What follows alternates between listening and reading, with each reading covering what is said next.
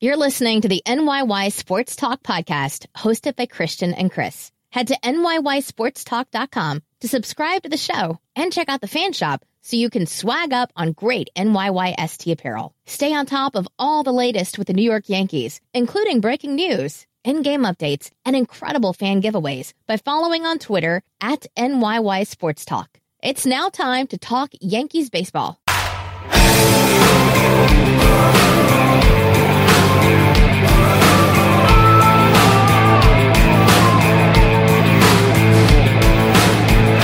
Welcome back. This is episode 37 of the NYY Sports Talk podcast presented by We're All Tied Up.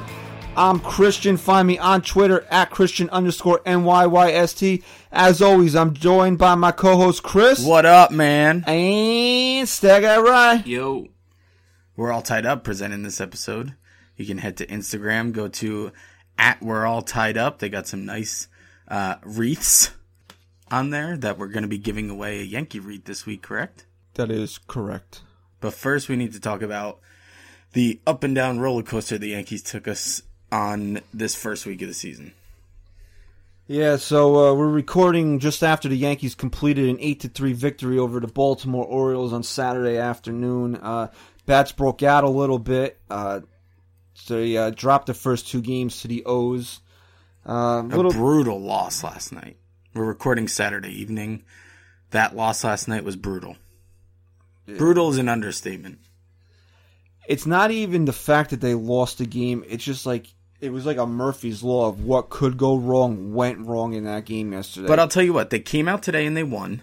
And that was a big deal because when you lose a game like that last night, the reason why it's such a bad loss is because you're almost giving up on today too, because you just don't have anybody. Well, let's get into some of the side stuff from the game, not even the on the field stuff. CC Sabathia is on the disabled list. Uh, hip, I don't think he wanted to go on. he did not. When I woke up this morning, uh, about three hours after the game ended, he had a quote that said he wasn't expecting to miss any time. Now you listen to the Yankees, and it seems like the Yankees made the move because they wanted to bring up two pitchers today. Right. and this this gave them an excuse to get CC on the DL and bring up a second pitcher Because they're going to skip one of his starts anyway with the day off. because they don't need because of the day off. He doesn't have that turn in the rotation doesn't come up for eight more days, Right.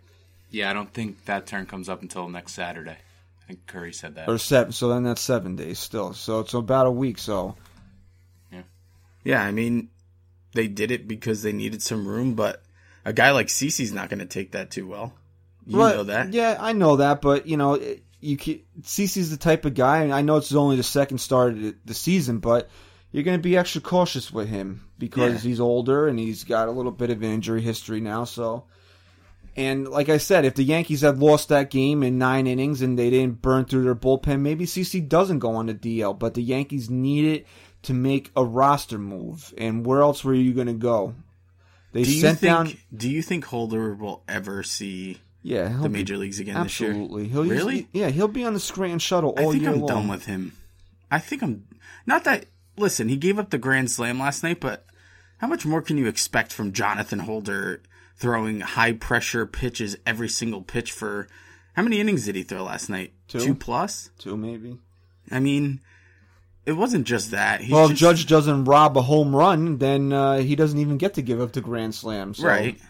But I just feel like, from what we've seen and what we what we've heard of Germán, that he should be that guy in the bullpen now. Well, he's up now. So I think they just gave wanted to give Holder the shot because he had the best spring training. I think out of all of them, he had a one one point eight ERA in, s- in the Right, spring. but so but I mean, what's his ERA now? Fifty something. no, it's twenty point two five. It was 45 going into the game last he night. was that extra guy that they decided to try out first. So he didn't Look, I'm not going to get mad at them for bringing up Jonathan Holder. You can't have a closer in every spot. In the no, I know.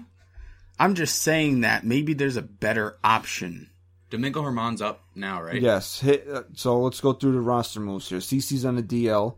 Brandon Drury's on the DL. And apparently, Brian Cashman's not exactly thrilled with him right now, based on if you take some of his quotes in context. because Drury's on the DL with uh, migraines and blurred vision, and apparently he's been dealing with this for over six years, and the Yankees just learned about learned about it last night.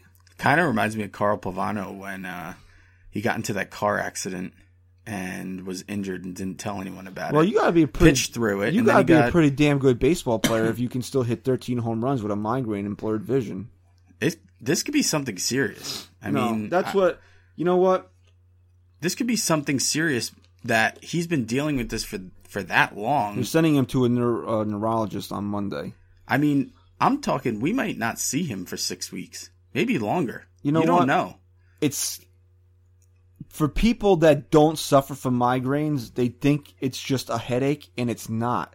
No, a- when you have a serious migraine, you can't function. I don't know how this guy has played through this. I mean, the good thing is uh, last year he did play 135 games, and the year before that 134. So if it has been a long term problem, he's been able to deal with it at least. the But then you past. ask you ask the question of how much better can this guy actually be if he gets this taken care of? Because he's put up decent numbers thus far. I all mean, all I know is that from time to time I'll get a migraine, and I can't even keep my I can't open my Right. eyes. yeah. And, And this, guy's, playing 135 games a year with them. So yeah, it's like a, it's a, it's almost like a batter hitting without contacts. I mean, this guy's what had blurred vision for six years, and you're Yeah. telling me he's hitting major, major league pitching the last couple of years. if, if you not hear easy a, to do. if you hear an engine vrooming in the background, that's Brandon Randini Fitness.com uh, leaving his driveway. Thanks, Brandon. Uh, also, Tyler Wade, uh, just a little flu-like symptoms. I told you he had poopy butt last night. when you texted me that, I didn't know what the hell you were saying. what did you think I meant by that? I didn't know. I thought you were just being an idiot because it was late. I thought you were delirious. kind of made sense with the way he was walking back to the dugout too. I, I don't noticed something was know. You know what threw me off when he wasn't taking grounders, but then they threw the ball down to second base, and he almost like grabbed his leg. It looked like. Yeah. Maybe a little uh, Duke running down his leg. Yeah, a little bit. So he should be fine in a couple days. Um, Sanchez, everybody was getting all up in arms over Sanchez, just a cramp. Just a cramp. The guy Much caught- needed day off today. The guy caught like 280 pitches last night. I mean, let me tell you something. I kind of had it out with someone on Twitter. They're they're saying, "Oh, Romine might be a nice breath of fresh air because Sanchez has been such a bust at the plate." Can we give this guy some credit of how much better he's looked defensively so He- far this year? Yes, and the eight. Well, what did he probably caught? Seven of eight games. He's But been it's a he's looked drastic a lot better. It, and he's been challenged too. I mean, the Yankee pitchers last night were giving And in him general, hell. they're not. It's not an easy staff to catch. It, they're not at all. Tommy Kahnle was all over the place last night. He had one ball outside in Yeah. the dirt, and Sanchez scooped it. Oh, up. and then Really let's nice. speak of those two, Kahnle and Chapman. You saw Boone come out and questioned Chapman. Chapman said that he was fine. It was just a cold night and he needs to learn how to warm up better. I mean, Christ, how long has he been in the major leagues for? He doesn't know how to warm up now? Playing in Chicago too. Just I a mean, weird game la- last it night. really was. And uh, they were a little concerned with the. There was a less, a little. Kahnle was a little tick below on his velocity, but Boone so was didn't- Chapman. I mean, that was the big concern with Chapman. and uh, Chapman was throwing 96 until the end of the inning. and uh, Boone didn't seem too concerned with either one of those two guys today. No, But, Kahnle threw what did he throw? Fifty three pitches last night. no, he threw 48 pitches. Forty eight. Forty eight, which was 10 That's less. still not a great. That's still not. Uh, Listen, that's the most he's thrown. I think they said in his career. Yeah, because I think they said last night that his high water mark last year was 28 pitches. Yeah. That it, yeah. But think about this, right? Kahnle threw two innings last night. CC threw four, and he only threw ten less pitches than CC did in four innings. CC got pulled from that game at 58 pitches. And other than Machado and who else? Chris Davis. Davis took him I mean, yeah, he gave up three home runs, but they were solo shots. The team was still in the game. He was pitching okay. Machado, uh, where it says uh, father on CC Sabathia's birth certificate, It should say Manny Machado. Manny Machado's name is in that spot. I know. So He's he's been a pain in the ass this week, this weekend. We're gonna we're gonna go into Manny Machado a little bit later on in the show because there's a lot of things I want to talk about in regards to Manny Machado and a shortstop that actually plays for the New York Yankees right now. But we'll get into that later. Um, so other roster moves. We mentioned Holder was sent down. Maybe you can. Uh, he'll be back because that's a that's a floating spot, and it'll be a floating spot all year. Somebody will. You know the Yankees will need an extra, a fresh arm, and Holder Holder might be one of these four A guys, so he'll get hot down in Scranton, and the Yankees will bring him back up. He'll be on the Scranton shuttle all year long. But so what if Germán's really effective out of the bullpen? I don't know? Do they really want Germán to be a? a I don't know. A reliever? I don't is- know. It, it sounds like that could be the direction they're going in with him. But Somebody knows? we had on it was either Chris Corelli or uh, may, was probably Corelli mentioned that Germán might be the that Chad Green type this Right. season. And you know what? You can be frustrated that Luis Cessa is now that guy getting called up already, but who the hell else are you going to call up? Because First- Chance Adams has been a, a an absolute train wreck. All right, first of all, before anybody gets their panties in a bunch over uh, Luis Cessa getting called up, if even if the Yankees wanted Chance Adams to take Sabathia's next start, why would you call him up today? Right. You need He just you pitched the same night. You need somebody in here in that bullpen to eat up innings. Right.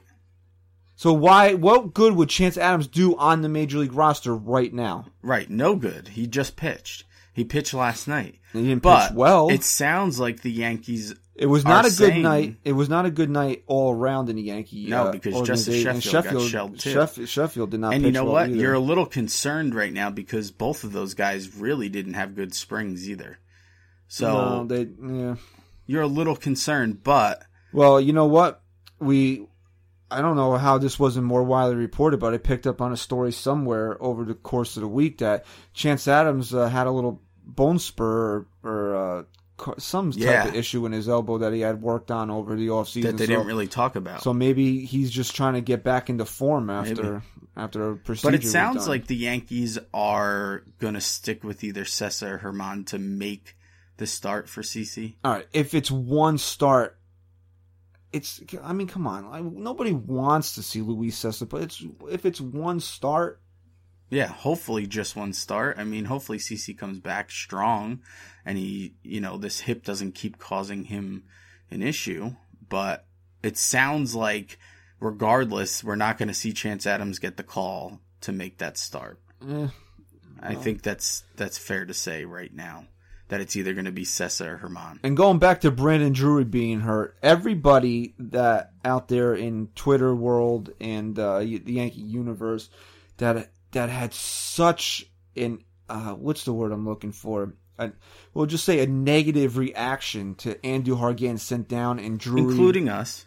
uh, not really me. Not not as much of you as me, but That it was the it was a bigger crime than the crucifixion of Jesus Christ that Andujar got sent to AAA. Okay, right. And he's, now now, now here he's- he's here now after he eight sucks. games. Now everyone says he sucks. But not even that. He's here after eight games. That's why you can't get too worked up over roster moves in spring training because you don't know what's going to happen. After eight games now, Miguel Andujar is your starting third baseman. But I mean, if you told, if anyone told you that within eight games of the season, Peterson would be playing left field, would you ever believe them? Yeah, and Jace Peterson was the other roster move. He was called up today too. I mean, would you? And he had, a, he actually had a good game. he played decently in left. He played great in Boone- left. He made a got couple hit. nice then, plays. then he got hit uh, by the bus. Boone threw him under in the Yeah. post game. yeah, but all in all, I mean, would you ever believe that he'd be in left field No, eight absolutely games not. into the season? Because With that the mean- depth this this team exactly has in the outfield. That's well, there you go. Yeah, There's- that was completely out of left field. I mean, it's scary. It, it's a scary thing, and I know that Sanchez was just a cramp last night, from from what it sounds like. But it's still concerning to see another guy get taken off the field. but he wasn't playing today anyway. No, but it's still concerning to watch another guy get taken off the field last night. I mean, how many guys were going to go down? But again, he caught 14 innings, and it wasn't just like he was sitting there like catching a bullpen. Let me ask you a question. At that point, Warren was the only guy that they could have brought in, other than the remaining starting pitchers. What if what if a position player went down again at that point?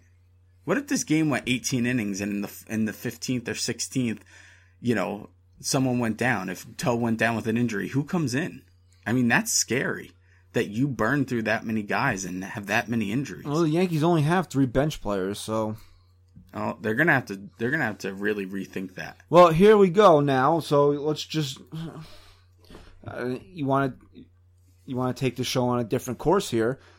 That's going to be something Aaron Boone has to figure out because if he's going to be adamant about sticking his pitchers to 85 pitches, there's no way that they can add an extra bench player. They're So- going to need the extra arm in the bullpen. Just to clarify, I heard Boone on WFAN on Friday, and they asked him the second time through the rotation, will he start letting these guys go deeper into the games? He said, pretty much said, outside of Severino, he's not comfortable with guys going much past 85 pitches. All right, and then today, right? To, perfect example. Right. Sonny Gray was at what, 85, 86 pitches? Anywhere between 85 and 87, if there's I believe. ever a game that you need to extend your starter into the seventh Right. inning, Today today would have been a day, and he was done. Yep. Gray What- finished with 86 pitches today. There you go.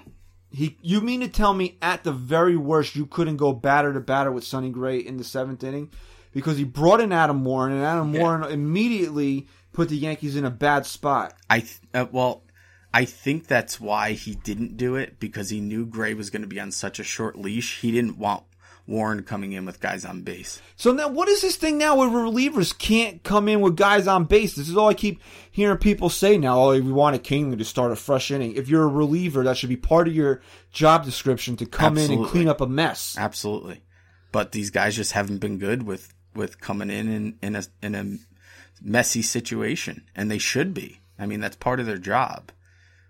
Part of your job, part of your part of your preparation is is practicing in your mind with runners on and how you're going to get people out. I mean, what else do you want to talk about from so far from the Baltimore series? Thursday night they lose five. What was it? Five two was the final. Five two, yeah. It took him forever to get on the board. Judge hits a home run, and then immediately Tanaka turns around, gives up the two run home run to Jones. The bullpen implodes. They lose five to two. I mean, it is what it is. And yesterday, I mean, it was a really tough loss. When you go that deep into your bullpen and you play that deep into the night, you want to win that game. I said to you before we started recording, when it comes to guys performing and teams clicking, you can sit here and say, listen, it's early. This offense has been struggling a bit, but it's early. They're going to click. They're going to find their groove. But when it comes to wins and losses, I don't care if it's game eight of the season. I don't care if it's game 120. These losses mean something. They're, every game counts. I don't care how early in the season it is. All right. It's nine games. The Yankees are five and four right now. Right. Every single team is going to go through a stretch where they're five and four over a stretch of nine games, and no one is going to even think about it because it's going to get lost in a mire of 162 games. But because the Yankees are coming out of the gate this way, now everybody wants to focus in on it. Oh, the- the expectations were too high. Aaron Boone is a joke. The bullpen's overrated. Judge is a fluke. Sanchez is a piece of garbage. Stan should get back on a plane to Miami Right. but it but if this was happening like in the in like the middle of June, you wouldn't even think anything of it. It's a five and four stretch, big deal. It's gonna happen. You can't play like seven hundred baseball all year long. You know how I thought of it? I thought of it like this, right? The Yankees started the season last year one and four, um, and their first series, bad series, was against the Orioles. And then what? They went on a stretch to be twenty-one and nine, and we were sitting here saying this is the greatest team we've ever seen. And then midsummer, we're sitting there going, "This team sucks again. This team can't find a way to win." This just happens in baseball it just it it's a little more frustrating in the in the beginning of the year when the Boston Red Sox are what seven and one now. Yeah. I mean, look, it's early, but you're already in a hole. You said it. I mean, they're going to be playing from behind now, and that's tough. I don't. It is. It's tough that they're already three games behind, but it's not as big of a deal as people are making it out to be. No, it's not. Boston's going to have a five and four stretch. They might have a four and five stretch, and the Yankees are going to get hot, and they'll win eight, eight And out they haven't even games. played them yet. I mean, they don't play them until Tuesday. I'll be in Boston on Tuesday. Right. So. And if you could take a couple games there, you know, my my my thing is this, right? Everyone's up in arms. This team hasn't even lost the series yet. You split, you know, these four game series. Yeah, it'd be nice to take a couple of them, but your main objective is to at least split. They split against Toronto. They took the two against Tampa Bay, and now they have a chance to split tomorrow. All right, so we'll move. So there's nothing else you want to touch on on Thursday or Friday's game. No. So you move on to today. What I really liked about today's game was they didn't strike out in certain key spots. People always say, "Oh, strike out, who cares?" No. You know what? Yeah, Judge is going to strike out 200 times. Janice Stan's probably going to strike out 200 times. But these guys got to learn the importance of putting the bat on the ball. When the Yankees tied the game at three, when Judge had that ground out, right? Right. If he strikes out there, the Yankees don't score. But Right. because he put the bat on the ball, Mm-hmm. they got to run. Then in what inning was it? The sixth. Sixth or seventh. It was a I think it was the sixth when the Yankees uh, took the lead, and then uh, Romine popped up and Davis dropped the ball. Romine strikes out. Guess what? The Yankees don't score a run, but because he put the bat on the ball, you make things happen. See, things you got to understand. Like people would say, "Oh, strikeouts are a part of the game." Yeah, I understand that, but guys have to be more cognizant of putting the bat on the ball and making things happen. Yeah, first and second, nobody out. Would you rather have a strikeout or a double play? You'd Right. rather have a strikeout, but you know, if you at least if you make contact, the shortstop could boot the ball, throw it in, throw it into the stand. Something can something positive could happen for you offensively. Nothing positive can happen for you offensively if you strike out. Stanton had a couple more good at bats today. He's, you know what his biggest issue's been? He, he keeps thinking the slider or the curveball is going to be a fastball. They're not throwing him fastballs right now. He's caught in between right now. It- you know, when he gets a piece of one, it, it goes. It goes far. But he's swinging over everything And right then you now. got Didi Gregorius. How many times did he walk today? Three times. it's unbelievable. and I saw this stat. Didi had never walked more than eight times in any month in his entire career, and today marked his It's eighth April walk. seventh. We're Already. we're nine games in, and he and he has eight walks already. He he walked twenty five times total last year. So it was a nice bounce back win for the Yankees today. The- They didn't hit any home runs, but the bats came alive, scored eight runs. Gray was good enough. The bullpen was good enough. They got the win. And and you know what? It was a very good win. So now Monty's on the mound tomorrow. You hope to pick up the split before you go on the road to face Boston on Tuesday, right? Yes. All right. So we're gonna break for a minute here, throw it to our sponsor real quick, and then uh, we'll be back with some uh, shortstop talk on NYY Sports Talk. What's up, everyone? I'm Brandon from BrandonRandiniFitness.com, and I am an online fitness coach. My goal is to help you reach your fitness goals, so by purchasing one of my plans, you will receive a personalized meal plan and a workout plan to help you reach your goals. You will have 24 7 access to me for questions, and we would have scheduled weekly check ins to make sure you're staying on track. What sets me apart is I want to help you find balance. I don't expect you to eat grilled chicken breast all day long. I understand that life happens and you're going to want to eat that piece of cake or that slice of pizza, which is why my plans are perfect for that. To make things more interesting, I am offering a special promo code for NYY Sports Talk listeners. If you purchase any of my plans, you can use the code NYYST and get 10% off. Again, that's promo code NYYST in all capital letters. So head to BrandonRandiniFitness.com today and find the plan that works best for you. All right, welcome back to episode 37 of the NYY Sports Talk podcast. Um, with Manny Machado in town this week, there's been a lot of talk about him possibly playing in the Bronx next year. Uh, Machado, for those that don't know, has now switched back to shortstop from playing third base. But there's a little bit of an issue for Manny Machado coming to the Yankees. We already have a shortstop. Someone someone mentioned this. Do you think it's uh do you think it's kind of a marketing ploy for him where he's going to say, "All right, you want me to come to New York and play third base? You're going to have to pay me a little bit more." Or do you think, you know, I mean, he could sit there and say, "Look, there's there's a bunch of teams willing to pay me to play shortstop.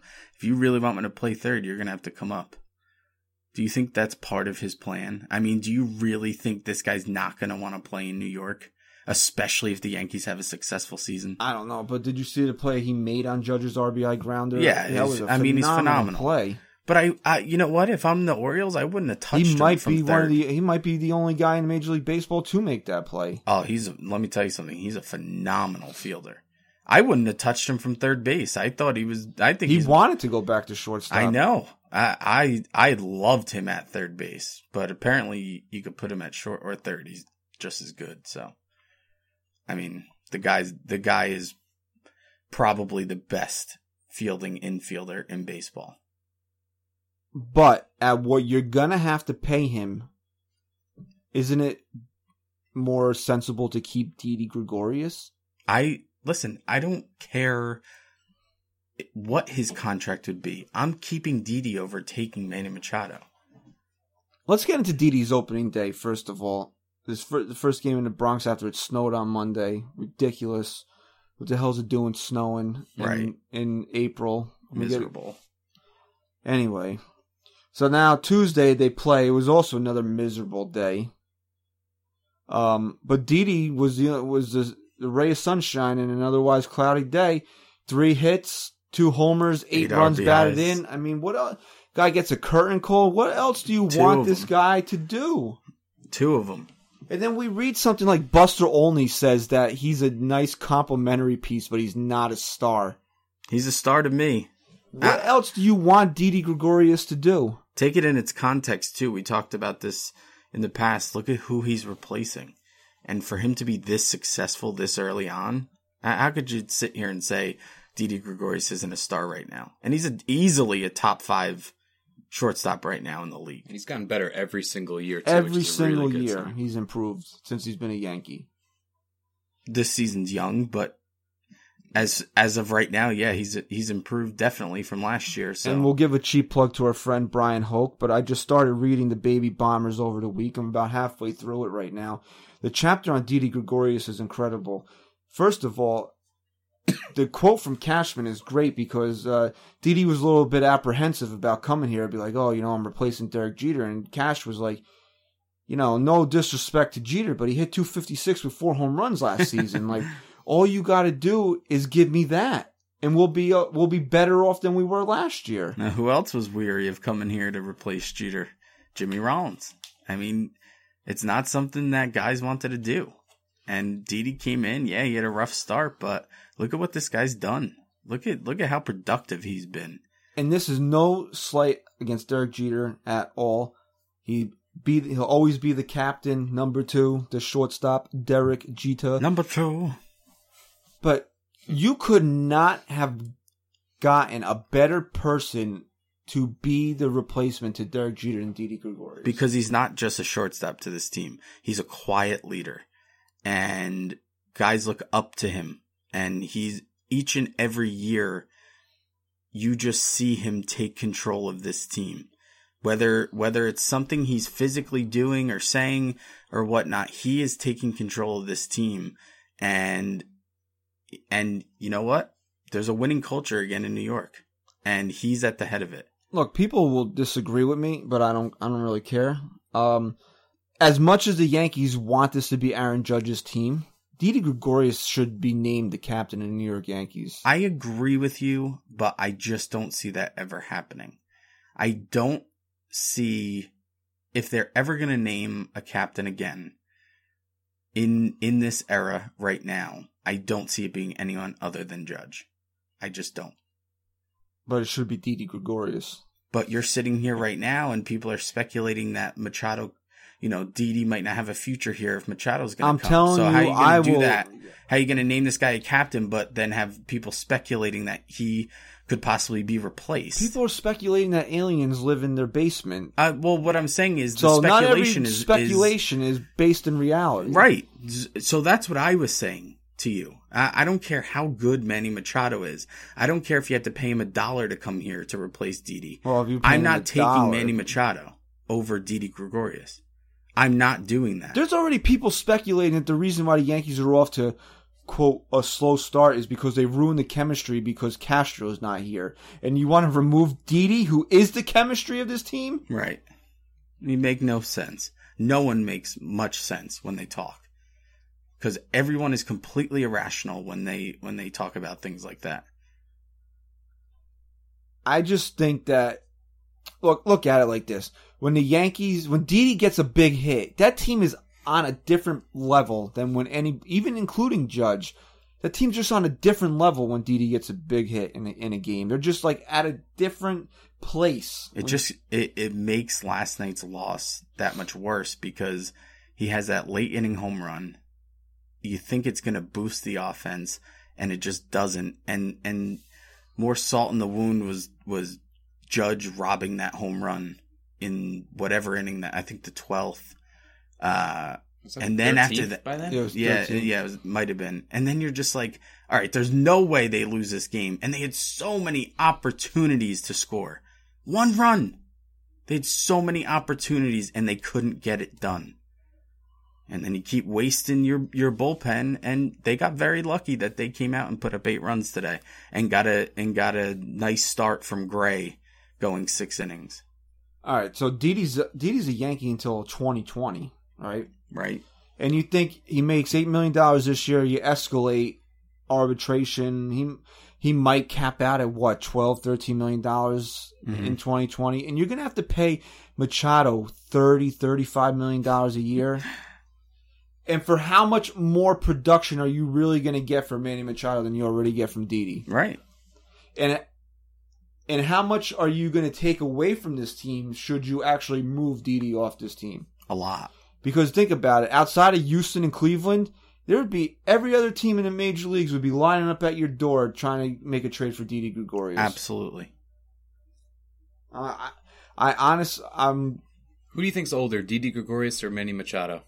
Didi's older. Didi's older. Yeah, I didn't think he was. He's 28. Yeah. Uh, Didi Machado's only 25. Yeah, Machado's young. oh, so now that's that's going to be the basis for uh, doing this. Yeah, No. Machado. No, it's, not saying that's what you were saying, but now somebody will bring that up and say, "Oh, Of Machado's course. younger." Of course. I didn't think that. because people don't watch people who talk about this and say that you can just replace Didi for Manny Machado. You clearly don't watch the Yankees close enough because Didi Gregorius is way more than what you read in a box score, way more. And Manny Machado, I'm sorry, but he's been nothing but kind of a, a punk on the field. And to take away what Didi brings in the clubhouse and, and brings representing the New York Yankees to bring in a guy like Manny Machado, what, to hit 10 more home runs? I'll take Didi Gregorius any day of the week over that. Well, you know, if people remember back to uh, the early days of the NYY Sports Talk podcast, we had a segment called uh, Irrational Fan Tweets. Yes, we're bringing that back. But we don't even have to search far for them. We just have to go in our mentions. Yeah, well, now we've gotten so popular on Twitter that we don't even have to go searching for them anymore. We have Literally just what I said. I literally just said that Yeah, I'm reiterating what you're saying. in the exact same phraseology as I said it. Yep. I aspire to be like you. You should. Yeah. Can I tell everybody that I am so disgusted with you right now? Because I'm wearing two different socks. You are not a six year old girl. I always wear two different socks. But you're not a little girl that's like, oh, this is cute. I wear pink sock. I wear green sock. And they're not even both ankle socks. One comes up to your friggin' calf, and the other one is is a low cut have sock. the same length. Jesus, If you can't match the color, I the never length. wear two of the same socks. is that something to be proud of? it's a superstition. Even I the just don't homeless like to guy do it. that- Not a hangs out superstition. behind- Don't make that excuse. It's I don't not like to do it. superstition. You just, you just didn't do your laundry. Right, Ryan? Even the homeless guy that hangs out behind the pizzeria Yeah. has the same two Yeah, socks. even he would be like, "Come on, dude." Whatever. Embarrassment. Hashtag. That's that's your prerogative. If if you're that concerned with my socks, then you clearly have an issue. You. you clearly have an issue with your with yourself. No, I have an issue with you. You're not secure enough with yourself. If you have that big you of an you issue with know my why? Because, socks, because should we go out after this show right now? I'm not go- going out with you after the show. Well, obviously, I'm not. Not now. Not Boom. with the way your problem socks. solved. Problem solved. But let's say that we did, that we were going to grab a beer after the show, and we Okay. walked into a bar together, Okay. and somebody looked at your friggin' feet right now. what do I care? I'm s for no one would ever respect me again. Good. No one should respect you anyway. So done. They're, it's just, this- I, I just don't understand why somebody would leave the house looking like that. What's next, man? What were we talking about? Dee Dee. No, we were talking about the fans. Right, the fans. Um, th- these phenomenal fans that that boo a guy who hit two home runs. far be it from us to upset anybody, especially a listener of this show or a fellow Yankee fan, but I feel like I gotta call some of these fans to task. It was absolutely insane that Giancarlo Stanton was getting booed on opening day. And then someone someone tweeted today, I think, oh, that these guys are off to a rough start, blah blah blah. I mean, you did the math. Before today, the guy's on pace to hit 69 home runs this year. Yeah, okay. He didn't hit one in the last two games, so I'm sure the, the So percentages went again. down. But They were booing him last night again. if you did the math based off of the game, yes, uh, based off of the first seven games, three home runs in seven games, that's 69 home runs in a season. You gonna boo that?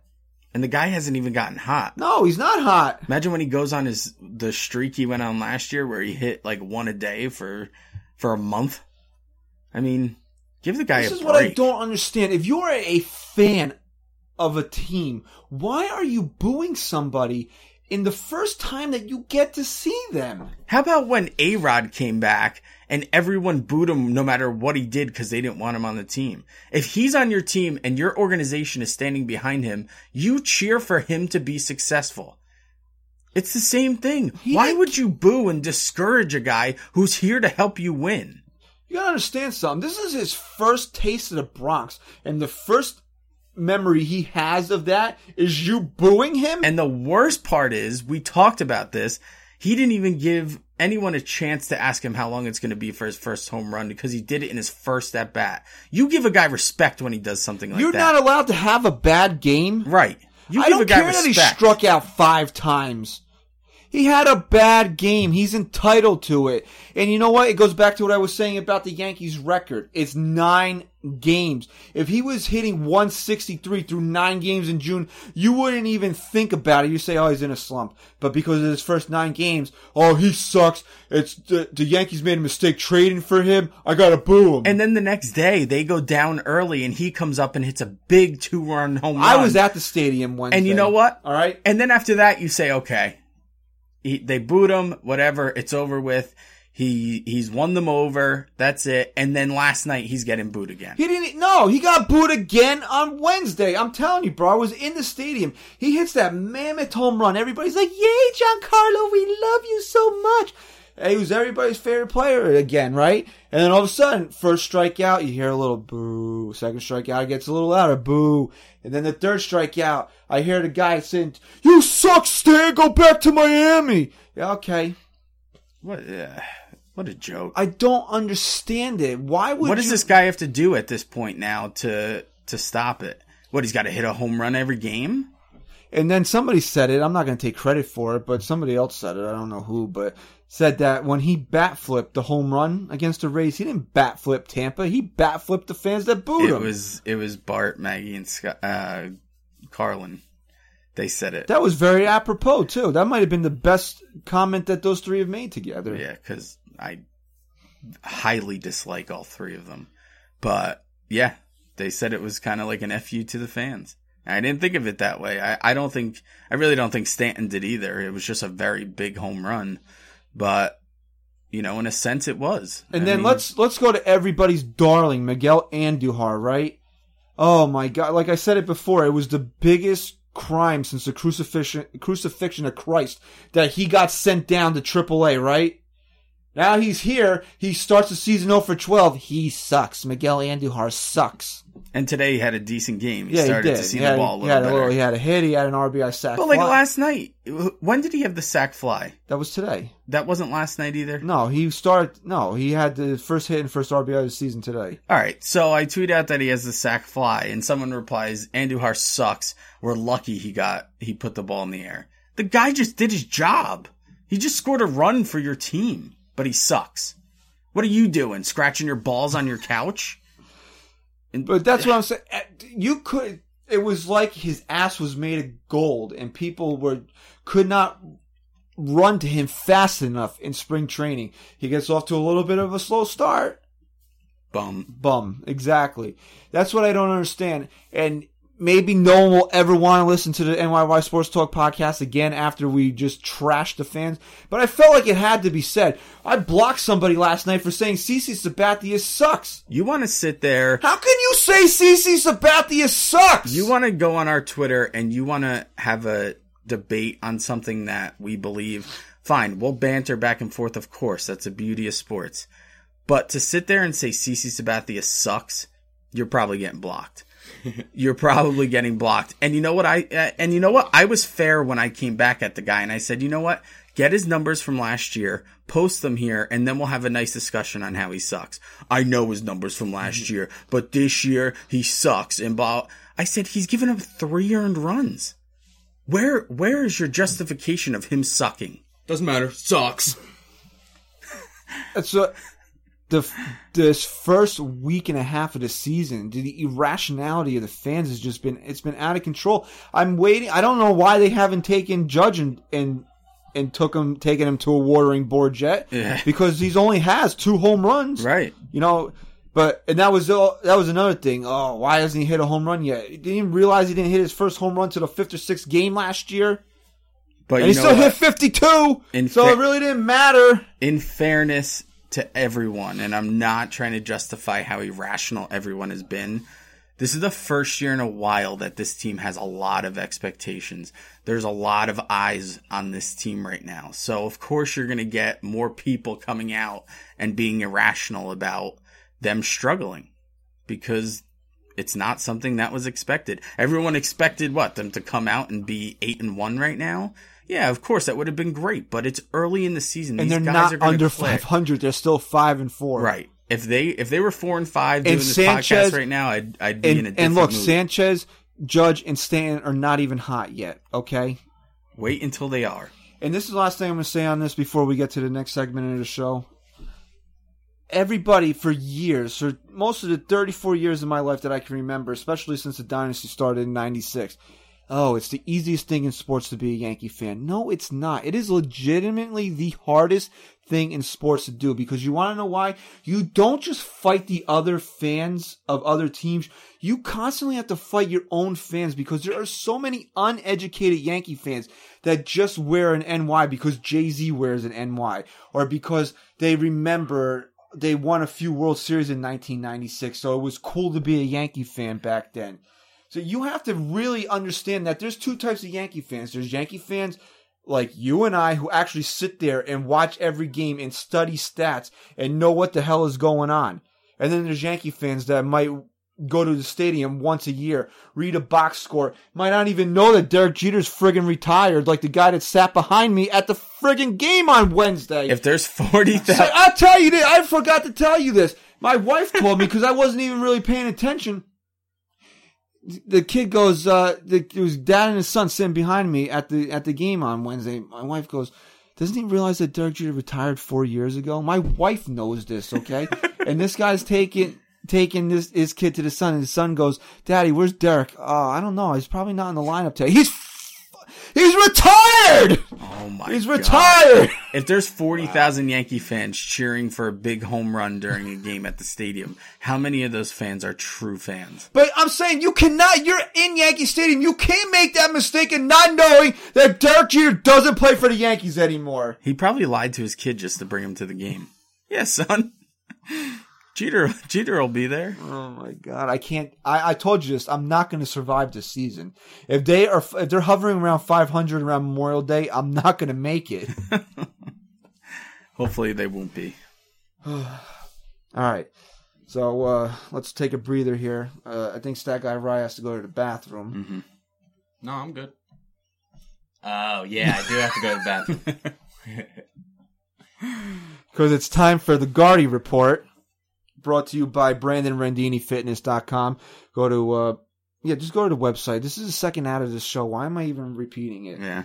All right, so uh, Gardy, buddy, how you doing today? What's going on, guys? How you doing today? Big win today, Gardy. Yeah, it was a nice win today, fellas. Nice to, uh, you had a, a knock for two runs today. Yeah, it felt good, man. I got a good wood on the bat ball and, uh, you know, drove in a couple. So, um, we've been reading the Baby Bombers here by Bryan Hoch. There's a little little chapter on you in there. Right, right. So we're gonna ask you a little bit about your uh, your days back in Holly Hill. All right, sounds good. Um, so your dad played minor league baseball for the Phillies. Apparently, I did not know that. Yes, he did. Yes, he did. But he never made it to the big show. Nah. How come he didn't play hard?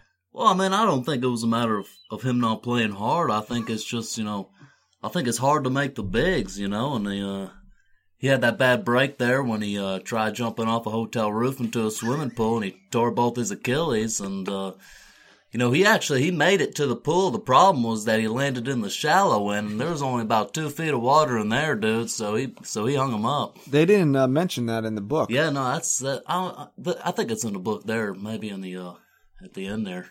Oh, I didn't get that far Yeah, you got to finish the book. It's in there. There's a whole chapter on it. All right. So, um, also did not know that even though you're a gardener, you're actually more of a farmer. Yeah, Back in Holly Hill, you were driving a tractor on your family's farm. that's right. I mean, I love going to the farm. I mean, I went there more when I was younger, but uh, I try going back there in the off season, go back home to Holly Hill, and uh, yeah, I mean, I just got a John Deere. I just got a new John Deere tractor, and uh, works pretty good. Plows right through haystacks and cornfields. Got a lot of cornfields on the Gardner farm. Would you say it plows hard? Yeah, it plows very hard. I mean, uh, you know, it works great. And, uh, yeah, I mean, I love my time there on the farm. Actually, you know, when I got drafted by the Yankees, they said, Hey, Brett, we're going to start you in our farm system. And I'm like, I'm like, what? I didn't know y'all had a farm. And then, uh, next 45 minutes to an hour, they proceeded to explain to me how minor league baseball works. And, uh, I kind of left there a little bit disappointed. I Took mean, you 45 minutes to grasp the concept I didn't get it. Is there double A? What's a single plus A? Where's the farm? Where are the animals?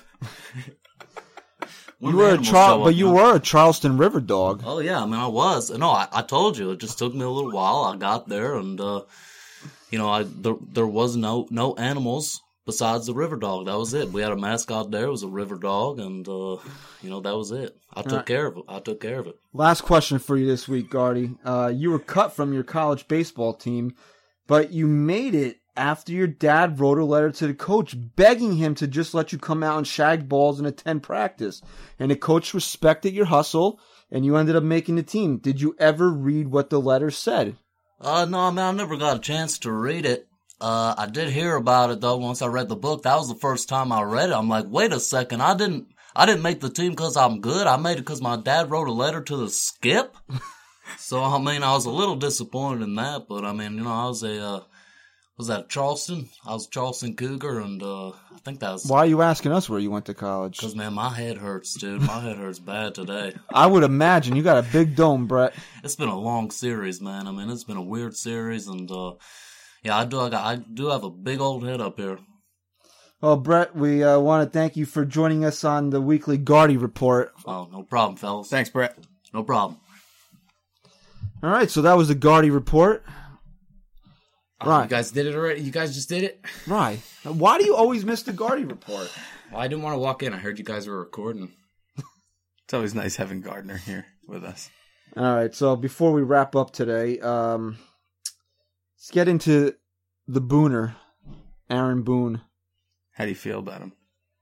I ran a poll and and I wanted to be clear that I know it's only seven it was only seven games in at the time, but I wanted to just get a feel for the majority of the fans out there for us to discuss because it seems like and, and everyone knows this, people go out of their way to say negative things. They don't go they don't necessarily go out of their way to leave a positive review on someone. So to us, whenever whenever Boone made a, a decision that was questionable, you know, everyone attacked him. So to us it felt like every single Yankee fan hated the guy already. It turns out in the poll that everyone was saying it's still too early to to tell how he's going to be, but it just seems like people are really getting on this guy and I don't necessarily see why. Again, nine games. I mean, we we all don't like the fact that pitchers are only going to throw 85 pitches and then be pulled from the game, but how much is that Boone's decision and how much of that is the Yankees organization's plan going into the season? I mean, this is something that was decided before the season started. Boone's been a little questionable with some of his uh, pitching changes, to say the least. But you know what? He made up for that last night. I think he, I think he managed a brilliant game last night. I'm not going to get over Easter Sunday when he allowed Brett Gardner, uh, Brett Gardner, David Robertson to give up that grand slam to Justin Smoak. I don't care what the numbers say. You have to be watching the game. Who is more likely to make it out in that situation, Josh Donaldson or Justin Smoak? I agree with you, but when he was questioned about it, Yeah, he said that. I respected the fact that he stood behind his decision.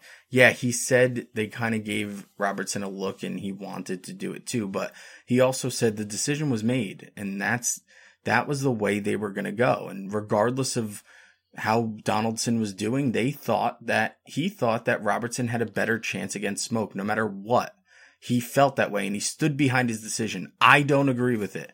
I absolutely don't agree with it. First of all, you never load the bases for a guy like Smoak. You just never do. I don't it. like loading the bases. Period. To be Right, honest with that's what you. I'm saying. You just Especially don't with a do guy it. like Robertson who bounces a lot of balls in You the don't do it. That was the eighth inning too, right? In that game, didn't I Smoak, Smoak hit a home run in the I seventh? Yeah. Seventh or eighth, I don't remember. You just don't Uh, do it. And I don't agree with it, but at least he got up there and he stood behind his decision. I'm not trying to knock Joe Girardi right now, but how many times did he make a decision and he just fumbled around his words when they questioned him about it? But here's what you. This is what we you you specifically, and I did too. But it was you were more vocal about it. Had this issue with Girardi that it was never about what his gut told him. It was what that stupid binder said. Now what? Because Boone doesn't have a binder. He's got a couple. Boone- maybe he's got a loose leaf notebook. He said this was a gut feeling. No, This- it couldn't have been. he could said obviously the numbers were a factor, but it still was a gut feeling. When you're that close to the numbers, it becomes a natural instinct for that to be a gut But feeling. anybody that's Donaldson kills base- Robertson, so my gut is telling me not to let him do it again. But you have to look deeper into the numbers. I know. How many of those at bats were when Donaldson was the MVP of the of the American League when he was hundred percent?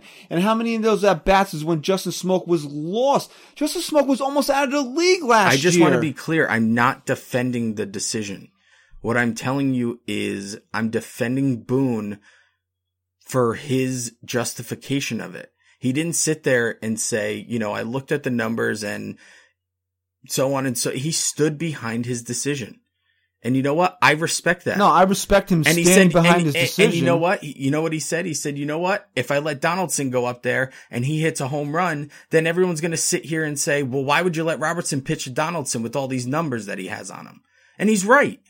I mean, He was in a lose lose situation. exactly. But in that exact instance, you got to look deeper than the numbers. It shouldn't have happened. He shouldn't have walked him. He just shouldn't have, especially because Donaldson, we all know, has been hurt. I mean, he's struggling with his arm. and Justin Smoak is a different player than he was two years ago. Way He's different. finally living up to that potential. Let me tell you something. When Justin Smoak first came up, they he had a lot of expectations surrounding him, and he was He was He was He, a was- he came up with Texas. and Mar- he was traded to for to Seattle To for Seattle. Cliff Lee. right. And you And know he what? never- Even in never Seattle, panned he was, out. No, he was just not a great player, and, Was and he he, on the Angels at all? No, I don't think so. And then he got a two-year, eight million dollar deal. I want to say last year from Toronto, and people thought he got overpaid. And now look at him; he's one of the top sluggers in the American he's League right he's now. He's finally living up to his expectations. I, I don't know. I, I'm not sitting here and I'm, and I'm not saying that I would have done it. I'm just sitting here and saying it's nice to know we have a manager who's going to stand behind his decisions. Okay, it's too early to make a judgment on whether Aaron Boone is going to be a good manager or not. I said this to you the other day. He's gonna go through growing pains. It's gonna happen. There's gonna be days where he loses a game because he's a rookie manager. I'm telling you, it's gonna happen. I'm I'm already starting to question a little bit the whole friendship side of things. I know we joked about it in previous episodes, but you know, yeah, it's great that Boone can be these guys' friends and have a great clubhouse chemistry and all that good stuff, but you know, you've seen it over the last couple games. This team, I know every I know a lot of guys are injured, but they don't seem to have that that spark, that fight and some of that has to be on Boone. You can't just sit there and be buddy buddy with these guys. I don't gotta, like that word that you're throwing around. You tweeted it out today too that the team's not fighting. I I don't sense that they're not out there trying to win ball games. Uh, They just haven't hit their stride yet. I never said that. They just, you have to go up there with an approach. And when you're behind, you have to know what you're doing in that situation. And, you know, when you, to, when the other team comes up and, and scores a run and it's 3-2 and then you get up there and you go down 1-2-3 on seven pitches, that's showing me that you're not putting up a fight. You don't have that approach.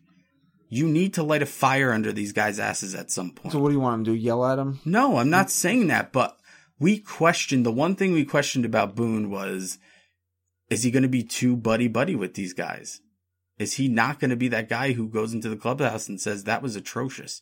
You guys need to step it up. You guys need to go up there with an approach and you guys need to have better at bats. But like I said, I don't know if he senses that this team's not giving him everything they have right now. They're just not. Maybe they're just not winning games. They are. They're five and four. But I'm saying, all right, they're five and four exactly. So why are we making such a big deal out of everything right now? You're right. Okay. You're right.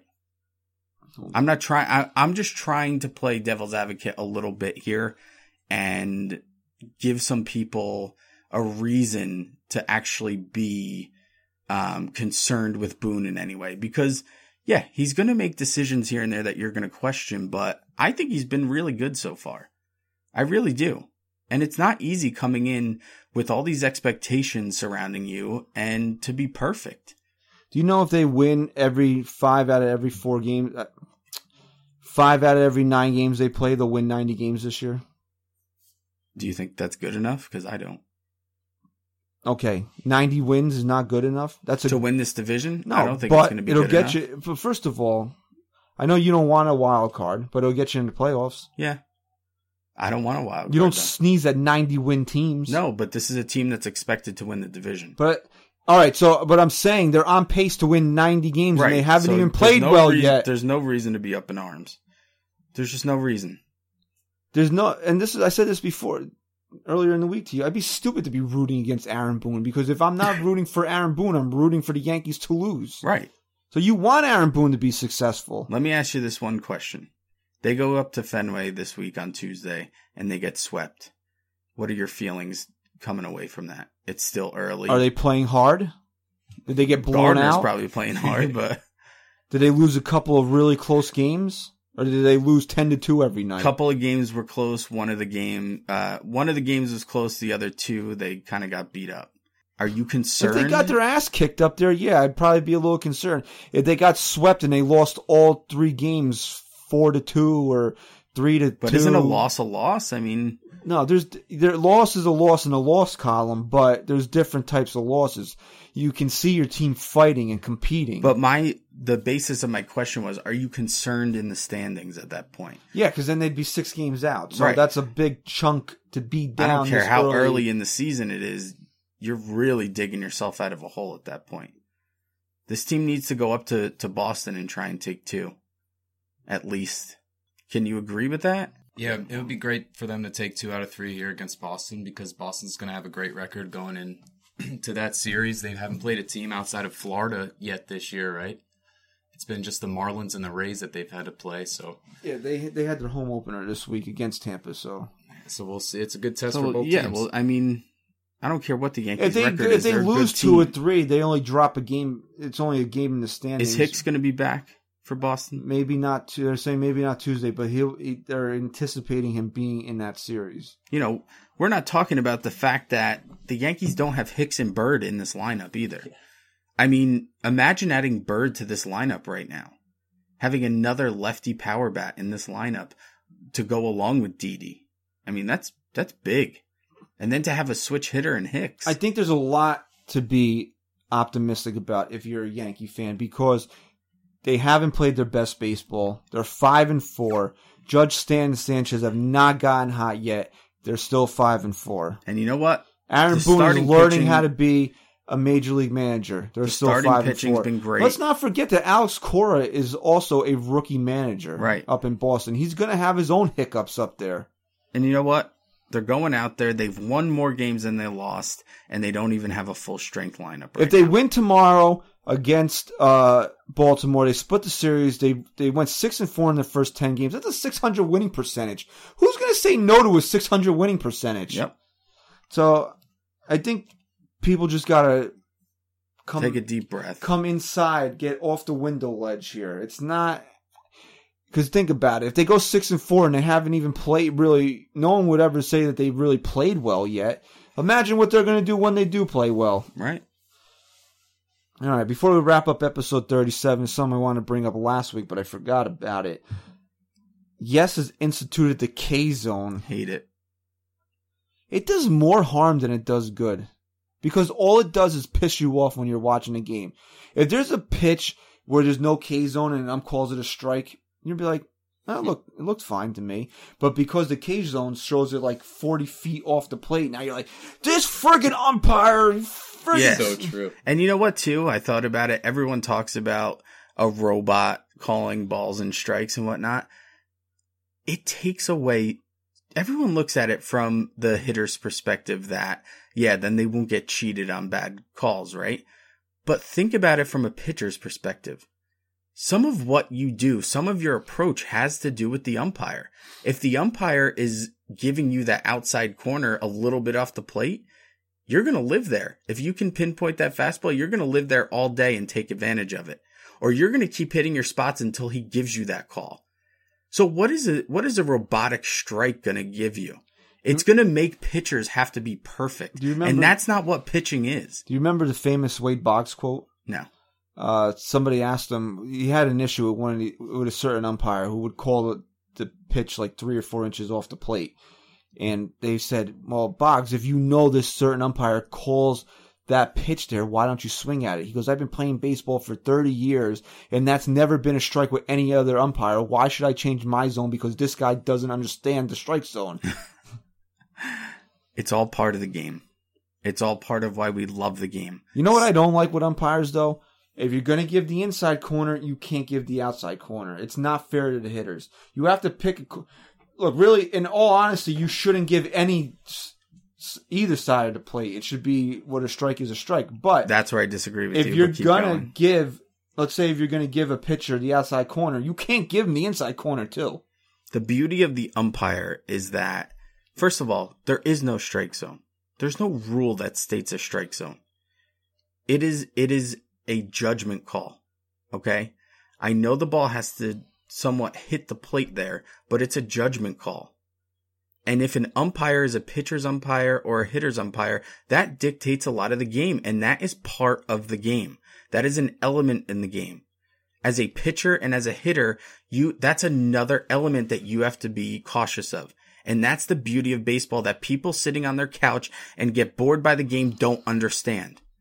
So again, why would we cater to that casual fan and ruin the game for people like us who are passionate about it and watch every single pitch of a season? So in the NFL, if referee A thinks that you can clothesline a wide receiver and that's okay, but referee B's like, no, that's a pass interference call. That's completely changes the outcome of the game. Okay. But that's in the moment. We're talking about how many Yeah, pitches in are the thrown. moment. How many pitches are thrown? I'm talking about adapting to a game. So I can, if I'm a, if I'm a defensive back and I know I can tackle a wide receiver, I'm Yeah. gonna, You're going to keep doing it. yeah, but that's only for one game. Then the other 15 games I play, I have to play by the rules. All I'm saying is a sh- everyone look look, it's a rule, right? You can't hit a receiver in whatever the actual rule is while he's going for the ball, so on and so forth. That's a rule. There's no rule in the rule book. But that it's also an interpretation of what a certain umpire or referee might think uh, pass interference. But what I'm is. saying is- some allow more than others. But what I'm saying is these networks are putting up this K zone like, hey, this is it. This is what a strike is. No, it's not. That's why the That's K not what a strike is. The K zone would be better if they had like a scouting report on umpires and they figured out, well, he calls a little bit more outside, so maybe they have the K zone more towards the umpire. like Hunter Wendelstedt's what strike zone is higher than uh, Cubby Colbert's. Yeah. But that I- all depends on if the umpire is actually What I'm saying is, consistent. If- when they put up the K zone, they're showing, they're telling the viewer this is what a strike is. Right. And that's not the truth. That is not a strike. A strike is what the umpire calls a strike. You see it all the time. There's so many And pitches that's that are outside right. of the zone. that and they that's why strikes. that's why so many people freak out when you have the K zone. It does more harm than it does good, just like you said. End of story. So why don't you tell everybody about uh tell everybody a story about we're all tied up. Since that's the end of that story, why don't you tell them this story? We're all tied up. Hit them up on Instagram at We're All Tied Up. They what what would you call their the wreath that they put together? It's made out of Ribbon, ribbon. Know, it's cloth. It, you know, it's a nice spring wreath. You can honestly, if you're you have a family member that's part of the police department, fire department, they cater to any type of wreath you want to make. We have one that will show on our Twitter, uh, geared towards the Yankees, obviously, that we're going to be giving away. Check them out. Okay. Anything else? That's it for me. You got to plug anything else I'm, I'm besides your besides your mouth? Follow us at NYY Sports Talk, at NYYST Podcast. Follow me at Chris Jr. underscore NYYST. Ryan at Stat Guy Rye underscore NYYST. You know that uh, Tyler Wade had diarrhea of the butt yesterday. You got diarrhea of the mouth today. Good. That's your response. Good. My prerogative. good. Good. what did you say Tyler Wade had earlier? Diarrhea, poopy butt. Poopy butt. I knew it as soon as I seen it. I was like, he. That was the official diagnosis. yeah. I think Flaherty picked up on it too. because uh no, it wasn't Flaherty. It was Sweeny Murti said that he's actually been feeling a little under the weather since Toronto because uh, Sweeny Tyler said, you know, maybe you don't want to get a little too close. Mm. I don't know why Sweeny's getting. No, but Flaherty was the one during the game who said, it looks like he's almost sick. yeah, And then he went flying into the locker room. when you make that face, there's one of two things that happen if you're a dude. You got kicked in the balls, or you got to go t- to the toilet. So, all right. So follow me on Twitter at Christian underscore NYYST. Go to NYYSportsTalk.com. I'll say it this week. Swag up. Get your new gear. My uh, my home is a stadium in the Bronx T-shirt just released for opening day. Pick that up. Pick up the Bombers T-shirt. Um, well, you'll be hearing this the day after WrestleMania. WrestleMania is actually tomorrow, but you know you could rock it post WrestleMania.